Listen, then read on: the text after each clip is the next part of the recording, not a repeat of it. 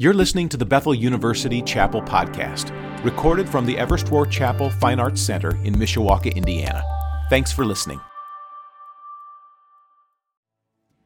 Y'all, we've had some incredible times of worship this week. Can we just give it up for the worship team that's been leading us? Thank you guys. Incredible times of worship. Hey, if you have a Bible, go to Ruth 4, Ruth chapter 4. And uh, do me a favor, um, I'm going to just have you help me out and just reach for the sky for a second, okay? It's a spiritual act of worship, down to the toes if you can. All I hear is, oh, mm, ah, oh. You're feeling this morning. Uh, uh, shake it off, go back T Swift from a long time ago. Just, yeah, yeah. Do y'all ever do, this is kind of weird. Y'all ever do like a, like a face massage? Some of y'all like have no idea what you're talking about. Just like, just like massage your head for a second, your face, your temples. Just this has no spiritual value. Some of you are looking at me like, what is this? This is not about anything we're talking about. I'm just trying to say, wake up. Just like be in the moment, okay? Be here. Guys, I'm really excited. Um, you guys have engaged so, so much this week just in the word, in prayer, in worship. I've just been so thankful for that. Uh, you were so, so hungry. God's moving. He really is moving. He's doing something. And uh, this morning, um, we're going to hop back into Ruth. And uh, I just want to start the same way. I want us to pause and just invite the Lord into this moment, okay? I want us to invite Him, take the next 15, 17 minutes, and just kind of let us dial in, okay? So, just right now, can you just take a second, take a couple deep breaths, and let's ask Holy Spirit to teach us His word today. All right? Let's pause. Let's pray for a second.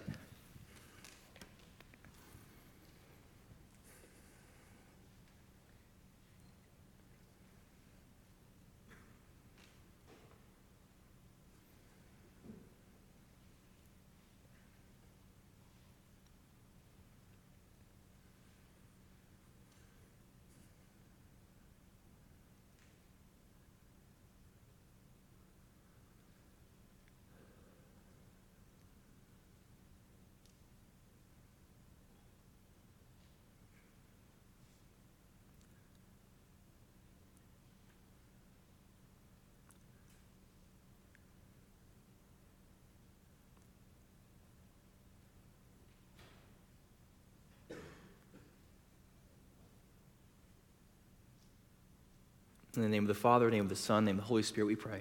Amen. Amen. As you're going to Ruth 4, uh, kind of want to remind you, we spent yesterday in the lifetime of Gideon. And so this is all in the season of the period of the judges, okay? This is all within the same couple hundred years. Now we're hopping back to Ruth's story. If you remember day one of Ignite, we talked about Ruth being with Naomi. They're on a 50 mile journey right now from Moab back to Bethlehem. And what are they in? They're in a season of famine. I told you that famine could be represented by this home base uh, because it's the concept that the book of Ruth starts at and comes back to, okay?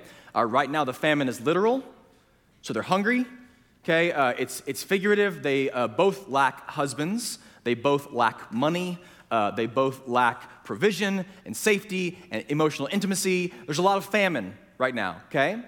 We're hopping in now at the end of the story. So the famine is still there, all that lack is still there, but now what's happened is they've gone back to Bethlehem, they've arrived at the house of bread. God has begun to slowly provide for them, and now God's provided somebody, put somebody in their life that's going to help bring them out of famine. His name is Boaz. We're going to look now at Ruth chapter 4. Go with me to verse 9. And it says this Then Boaz announced to the elders and the people, Today you're witnesses that I have bought from Naomi all the property of Elimelech, Kilion, and Mahlon. I've also acquired Ruth the Moabite, Mahlon's widow, as my wife, in order to maintain the name of the dead with his property, so that his name will not disappear among his family or from his hometown. Today, you are witnesses. The elders and all the people at the gate said, We are witnesses. May the Lord make this woman who's coming into your home like Rachel and Leah, who together built up the family of Israel. May you have standing in Ephrathah and be famous in Bethlehem. Through the offspring the Lord gives you by this young woman, may your family be like that of Perez, whom Tamar bore to Judah. Verse 13 So Boaz took Ruth, and she became his wife. When he made love to her, the Lord enabled her to conceive, and she gave birth to a son. The women said to Naomi, Praise the Lord, who this day has not left you without a guardian redeemer. May he become famous throughout Israel. He'll renew your life and sustain you in your old age. for your daughter in law, who loves you and is better off than seven sons, has given him birth. Guys, I want to reread literally just these first two verses. Okay, this is happening at the gate of their town. The gate is like their courthouse. Okay, it's where all the business happens. Any legal binding transactions happen at the gate. Okay, this is with Boaz and the elders. This is like a legal proceeding we're jumping into. And Boaz says this at that gate Today, you are witnesses that I have bought from Naomi all the property of Elimelech, Kilion, and Mahlon. I have also acquired Ruth the Moabite, Mahlon's widow, as my wife in order to maintain the name of the dead with his property, so his name will not disappear from among his family and his hometown. Today you are witnesses. Then the elders and all the people said, We are witnesses. May the Lord make this woman who's coming into your home like Rachel and Leah, who together built up the family of Israel. May you have standing in Ephrathah and be famous in Bethlehem. Through the offspring the Lord gives you by this young woman, may your family be like that of Perez, whom Tamar bore to Judah. Guys, in their time, every single person in Israel had a piece of land that they passed to their kids. Okay, every person, rich, poor, you had a piece of land you gave to your kids. It was called your inheritance. No matter how rich or poor you were, you always had an inheritance. If you got extremely, extremely poor in Israel, what you could do is you could sell your inheritance. But that meant you were kind of out of luck. It was like, I now have nothing to pass on to my kids. So for them, land is synonymous to our concept of legacy. If you didn't have land, you didn't have a legacy. You had nothing to pass on to the next generation. So when you sold your land as a poor person, you're saying, I'm selling my legacy. I have no hope of passing anything on to the next generation. What we're discovering is that the famine for Naomi had been so severe that before she left for Moab, she sold her inheritance. She gave away her land. She has nothing to pass on to people. Boaz is coming in as a relative saying, I'm going to pay the cost for her to buy that back. He's using this Israelite law thing to purchase back her land so she has something to pass to the next generation. What's the next problem, though? She doesn't have a next generation, right? Her and Ruth, they don't have any kids. Boaz then says, I'm also going to marry Ruth the Moabite, so that her husband's dead name will be carried on. What that means is he's going to marry her, and if they happen to have kids, this kid's not going to be named after Boaz. It's going to be named after Mahlon, Ruth's previous husband. I mean, are you catching some Boaz's character? He's paying all the cost for the land. He's marrying her, knowing that if any good, any kid comes from this, he's not going to get any credit, and he's giving her back her legacy. He's giving her back a shot to pass something on to the next generation. He says this, he proclaims this, he ends this by saying, Today you're witnesses. And this is really, really key. The elders then speak up. Do you guys remember Monday night? I said we've become priests in the kingdom of God, we have authority to bless. Right? The elders actually use that authority here. They speak a blessing over Ruth, and it's this blessing that actually shifts Ruth's story. They say, We are witnesses. May the Lord, Whenever anybody says, may the Lord, dot, dot, dot, okay, it's a formula for a blessing. They're speaking to man on behalf of God now. May the Lord make this woman, Ruth, like Rachel and Leah, who together built up the family of Israel. May you have standing in Ephrathah and be famous in Bethlehem. Through the offspring the Lord gives you by this woman, may your family be like that of Perez, whom Tamar bore to Judah. All these women they're mentioning, Tamar, Leah, Rachel, these are spiritual mothers in Israel, people that God used in great ways to bring up the family. They're saying, We're believing God's going to do something great through this. God wants to raise this woman up. In verse 13, so Boaz took Ruth, she became his wife. There's one famine that's ended right there. She's no longer a widow. When, she, when he made love to her, the Lord enabled her to conceive. She's now no longer barren. She has a kid and enabled her to have a son a son. Somebody can take on the legacy, guys. Somebody's going to inherit the land. Somebody's going to inherit the name. Like God is weaving all these things, He's ending her famines. The women said to Naomi, Praise the Lord, who this day has not left you without a guardian redeemer. May he become famous throughout Israel. He'll renew your life and sustain you in your old age. For your daughter in law, who loves you and is better than seven sons, has given him birth. Then Naomi took the child in her arms and cared for him. The women living there said, Naomi has a son. And they named him Obed. He was the father of Jesse, the father of David. When you live with famine as home base for a really, really, really, really, really long time, what question do you constantly ask? Will there be enough? Right? Will there be enough food? Will there be enough money? Will there be enough safety? Will there be enough whatever? That's the question you constantly ask. And when you and I have lived in famine, like we've talked about this week, some of us have lived with famine as a home base. You've lived in a season of lack, and maybe you've been trained to ask, is there gonna be enough? God's there gonna be enough money? Is there gonna be enough friends? Are there, are there gonna be enough whatever? Guys, the good news from this passage is we're reading a story about a woman who was in famine who had a man step into her life who paid the cost and gave her back her legacy and did it without any glory to himself. Who does that sound like? That sounds a whole lot like the eternal Son of God, Jesus. So, an appropriate response to this passage today is worship. It's just to worship. It's just to say, whatever your famine is, can we agree Christ has overcome? Like, can we agree that He is risen, that we're an Easter people, that we serve a God, that whatever your famine is, it doesn't have the last word? I'm not saying we're gonna end Ignite and that all your famines are gonna be done. I'm saying, no, in the midst of your famine, you can prophesy to yourself, your famine, and your community that Jesus wins. He's our kinsman redeemer. He buys us back, He pays the cost. Praise God. Praise God, we serve a resurrected Jesus and a risen Savior who does the work and finishes it. That's part of the response to this passage. But it's not the only response. I believe every passage calls us to worship. It has a gospel message, but then it also gives us a warning, it gives us a reframe, it gives us something different. I told you, land and line. What's that land and line? It's their legacy. Right? They measure legacy by their land and their line. So if you look at Ruth's legacy, let's say this, this, this little bottle, okay? That right there. Let's say that represents the size of Ruth's legacy. If you look at Ruth's legacy, what she's passing on in the spiritual, at the beginning of the book, it is very, very small. It is very, very small. All she's really passing on is, is a nice example to people around her that she's loving on a widow, Naomi.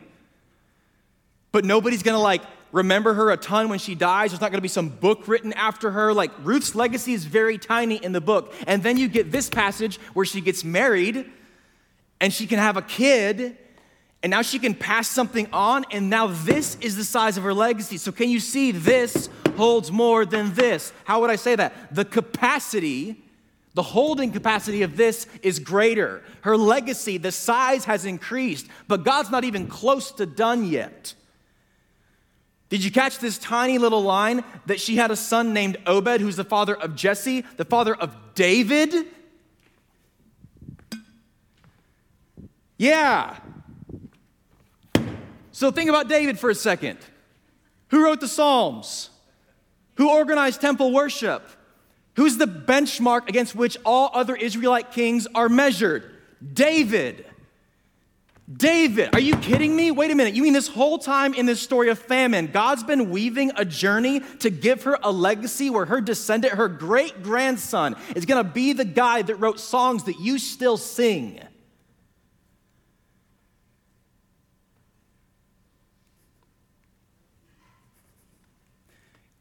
But watch this. We only know that because we're on this side of the story. Ruth would have passed away before that was common knowledge. She wouldn't have known David was her great great grandson.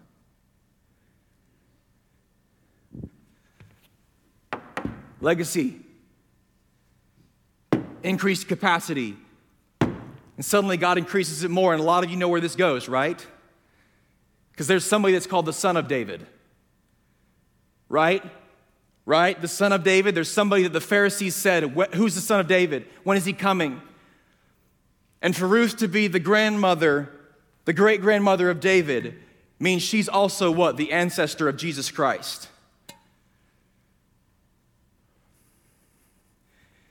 Guys, can I just say something to you? God has a really different way of measuring legacy. I have talked to so many young people on so many college campuses that have said things to me like, I want this size legacy. I want God to use my life in some awesome way. And if I'm being honest, in my 30s, that's exactly who I was when I was your age in my teens and 20s. I was like, I want this. If you were to make me an offer, Garrett, do you want this kind of life, this kind of life, this kind of life, or this kind? I would have said, dude, give me that kind of life. I want to leave a legacy. I want something to change. I want to live an uncommon life. And the world's gonna tell you, and the church is gonna tell you, the way you do that is by putting yourself forward. Get on a stage. I'm sorry, that's not what Ruth did. The world's gonna tell you your legacy is gonna come from your talent or your skills. Do you realize we don't know a thing that Ruth was good at?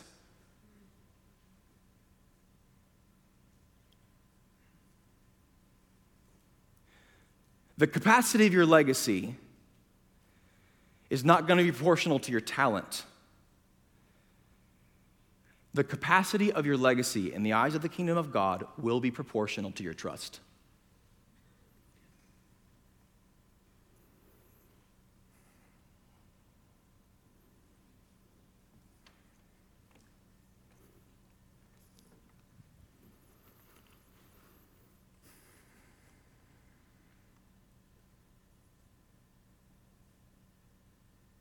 If you need to hear, you should hear today.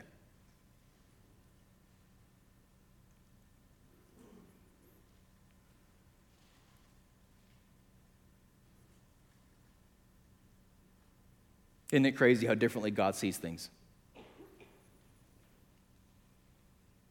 I look at some of those of you that are professors or that work here or faculty, and it's funny to me that the older I get, I don't know that I'm getting better at assessing where God's working and how He measures.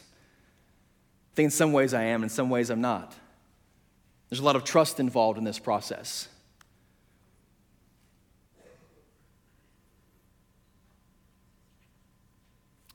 Uh, I'm going to give you a, a 30,000 foot picture here. If one correct response to this passage is worship, if it's to say, God, thank you so much, Jesus, that you have bought us back in the, in the midst of our famine, we can still say we are strong and we have enough and we don't lack. And we can believe Psalm 23 1 The Lord is my shepherd, I lack nothing. If that's an appropriate response, then this is also an appropriate response to see your legacy differently. But I would encourage you with this. Students, if you were to survey the people in the Bible that have this capacity of legacy, most of the judges did not, by the way. I would say most of the judges, Gideon, some of them, Gideon's probably here. Um, Samson's probably there. Um, when I'm talking about here, I'm talking about Moses, I'm talking about Elijah, um, I'm talking about Joshua. Like, if you look at the people that had really significant legacies, I mean, the capacity of their legacy was huge. There's a lot of insights you could draw from them. Uh, I'm just going to name one Moses. Moses is about 80 when he starts his ministry in Egypt. Uh, Elijah, we know, spent at least three years hiding in the desert, getting prepared and learning to trust God more. David, who's anointed at about 12 ish, has to wait till he's 30 to become king. Look, I could tell you a lot of things about people with big legacies, but I would tell you this most of them had to go through a long season of preparation. I might go so far as to say the size of your legacy might even be proportional to the length of your preparation. And if that's true, you might have to change the expected timeline for some of your life. That's why you might have to spend your 20s differently. I'm not saying you can't get married. I'm not saying you can't make money. I'm not saying you can't enjoy life. I'm not saying you can't move to where you want to move. I'm saying you have to be willing to not have those things.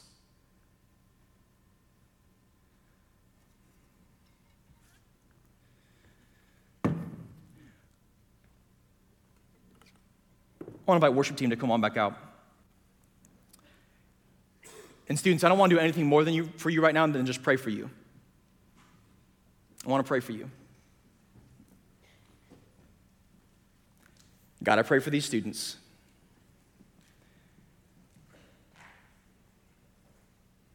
I pray for those that are in a place of famine, you would enable them to worship.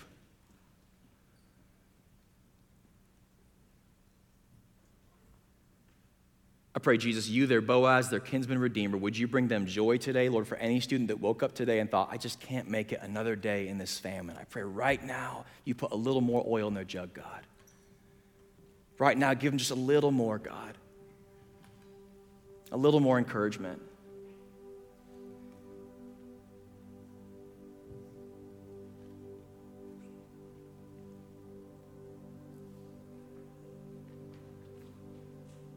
Jesus, I pray for the, the young lady in this room that really, really, really has a call on her life for a significant legacy.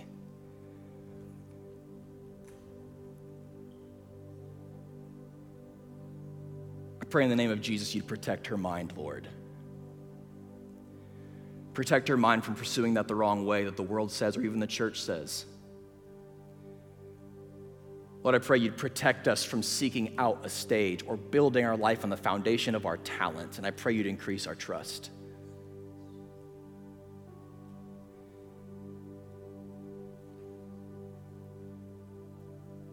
God, I pray for all of us that we buy into your timetable for our life, what you want for us, that we be willing to live different by a different rubric than the culture of the world around us because we're kingdom people. So, God, in the name of Jesus, in the name of Jesus, continue to stir things on this campus that would have wide reaching ripple effects. Do it for the sake of your son, for the sake of your church, and the sake of your lost world. God, do it even now. Do it even now. Thanks for listening to the Bethel University Chapel podcast. Subscribe to the podcast and get more information at chapel.betheluniversity.edu or check us out on the iTunes Store by searching for Bethel University Chapel.